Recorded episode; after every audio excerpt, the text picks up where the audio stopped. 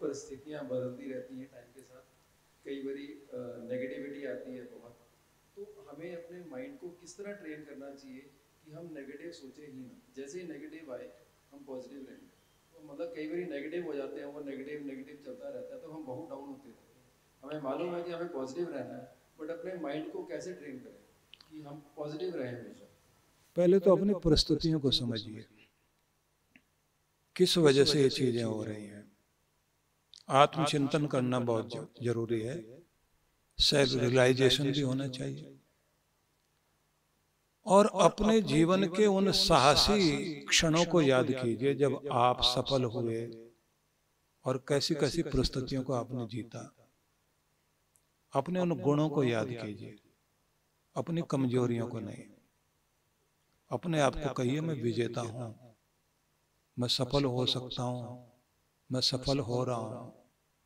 तो इसके लिए छोटी सी बात कहूँगा जिसे आप सब लोग याद कर लीजिए। एक चीज़ होती है अफर्मेशन अफर्मेशन का प्रयोग हर आदमी को करना चाहिए।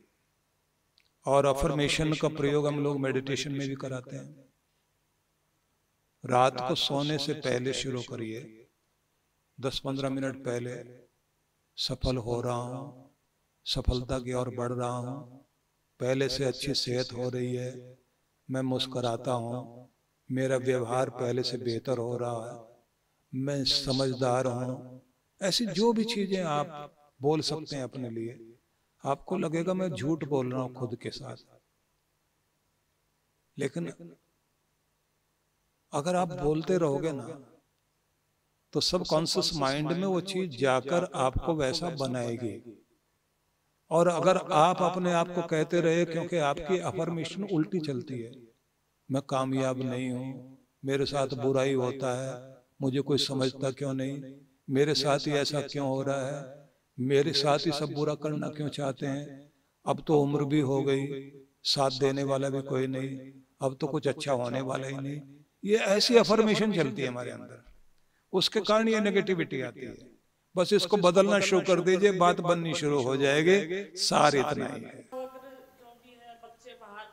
बहुत प्रभावित है वो हमारी गुरु शिक्षा है गुरु की ये गुरुकुल जो पद्धति है उसको नहीं। समझते वो सूर्योदय का मतलब नहीं समझते ब्रह्म मुहूर्त का मतलब नहीं समझते उनको कमर सीधी करके नहीं बैठते लेट के मोबाइलों में लैपटॉपों में work from home night shift ये बहुत सारी प्रॉब्लम है मेरे। गुरुजी मैं आप, आपसे ये मार्गदर्शन चाहती हूँ कि मैं उनको आपकी शरण तक कैसे पहुंचाऊं? पहली बात यह है कि बच्चे जब तक माँ की बात सुनने लायक रहते हैं मतलब जब तक वो मादा लाडला है तब तक आप उन्हें संस्कार दे सकते हैं तब तक आप उन्हें मोड़ सकते हैं। जैसे जैसे ये टीन एज आगे बढ़ती है उसके बाद तो फिर मादा लाडला बिगड़ गया। तो प्रॉब्लम वहाँ से शुरू होती है। और अभी मैं एक सर्वे पढ़ रहा था तो मुझे बहुत दुख लगा पढ़ के जिसमें लिखा था कि 60 परसेंट बच्चों को माँ बाप 12 साल से पहले की उम्र में सेल फ़ोन देने लग गए हैं। और अमेरिका यूरोप जैसे देशों में भी 55 परसेंट बच्चे वो हो गए जो डिप्रेशन या हाइपरटेंशन के या हाई थिंकिंग के शिकार होते जा रहे हैं। ज़्यादा दिमाग में विचार चल रहे हैं और स्ट्रेस से सामना कर रहे हैं। तो ऐसे में ज़रूरत यहाँ से शुरू होती है। हम लोग पहले बोलते थे कि भाई 20 साल की उम्र में ही हम उससे ऊपर वालों को ही दीक्षा देंगे उससे पहले नहीं देंगे।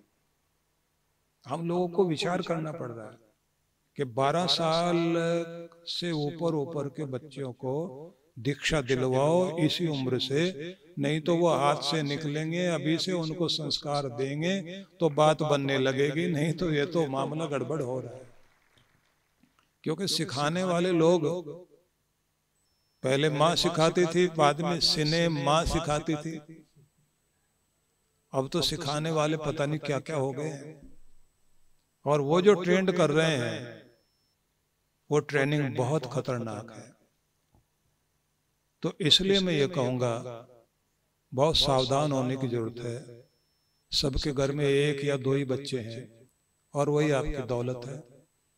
उनको आप किसी ट्यूटर या टीचर के भरोसे मत छोड़िए। उनको आप गिफ्ट देकर खुश करने की कोशिश मत कीजिए। उनके साथ समय बिताइए। उनको भाषण देकर मत सिखाइए। उनके सामने व्यवहार करके सिखाइए। उनको डांट के आप नहीं सिखा सकते उनके दिल तक पहुँचने की चेष्टा कीजिए।